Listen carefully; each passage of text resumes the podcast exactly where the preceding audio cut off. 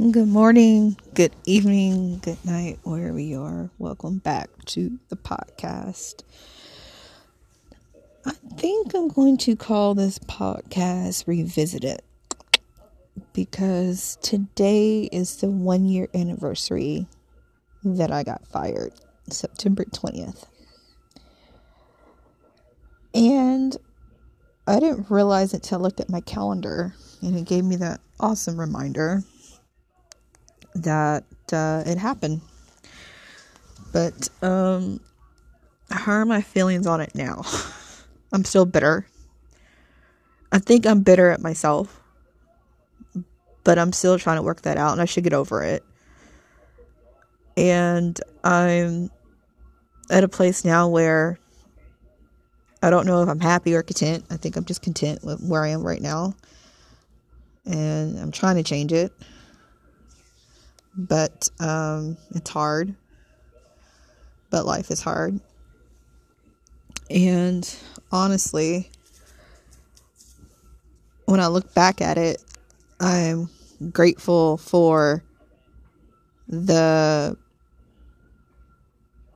the realization that I don't need to be a teacher for kids.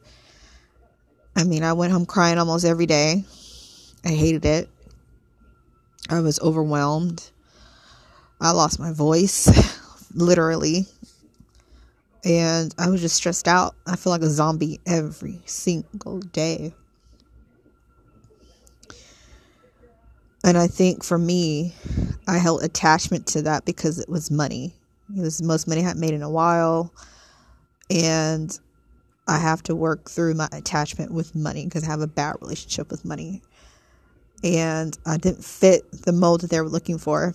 So today, without realizing that it was the one year anniversary, um, I ended up texting a, a, teacher that I had worked with, actually worked the same grade, and just seeing how she was. And she's still at the school and this and the other, and just made me think about everything.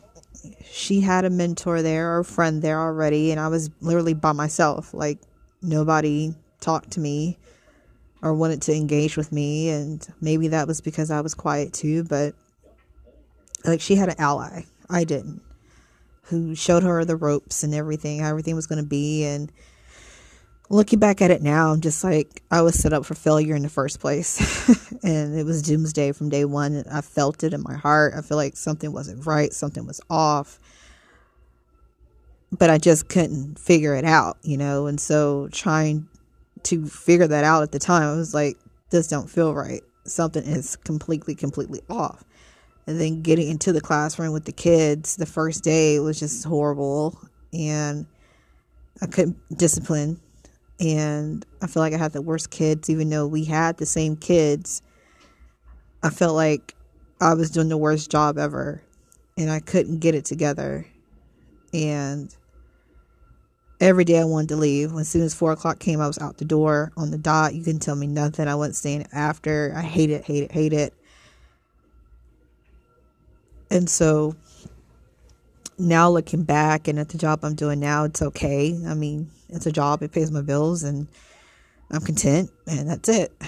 I don't know if I'm happy, but I'm content. But thinking about that now, I probably would have lost my mind even more and just be stressed out and crying every day, bleeding every day. So I'm, I'm very grateful to not be there. They actually did do me a favor by firing me, even though it hurt so freaking bad. The rejection from it, the shame from it, feeling like I failed at something. Like I, I couldn't hold it together. I couldn't figure this one thing out and it slaps him in the face, you know? And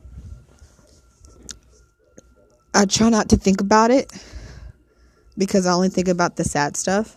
I try to make it positive like I'm doing now, doing a podcast about it, but I obviously had some underlying and still has underlying issues with rejection. I wanted to be needed and wanted. And even though I asked questions and, and this and then the other, I still felt like I was alone and not trying to play victim here, but that's just kind of how I felt. And I just really just looking at it from a different perspective now and wanting more of an insight of why does this keep popping up in my head that I'm a failure and I can't do anything right. When I've come this far in my 35 years to get a job and, and stuff, and the only thing that's lacking is my health right now. And because of that, self esteem and everything else goes along with it. And that's a whole nother podcast for another time. But I don't know. For that one and a half month it really did a number on me. It really did. It changed my scope of how I view life and I don't know. It it, it changed me. I'm feel like I'm bitter all the time and I'm negative all the time and probably because I don't feel well too, but that's not an excuse. I did not used to be like this. I don't trust people. I mean, I didn't trust people then. I certainly don't trust people anymore now. I just take you at face value because I don't believe what you say. I am scorn. And that's horrible. Really, really bad. So as I work on me, because 2020 has been, I don't even know if it's even a word to describe 2020. it's just been enough. It's too much. I just I just want to be able to just kind of have a calming sensation with everything that's going on.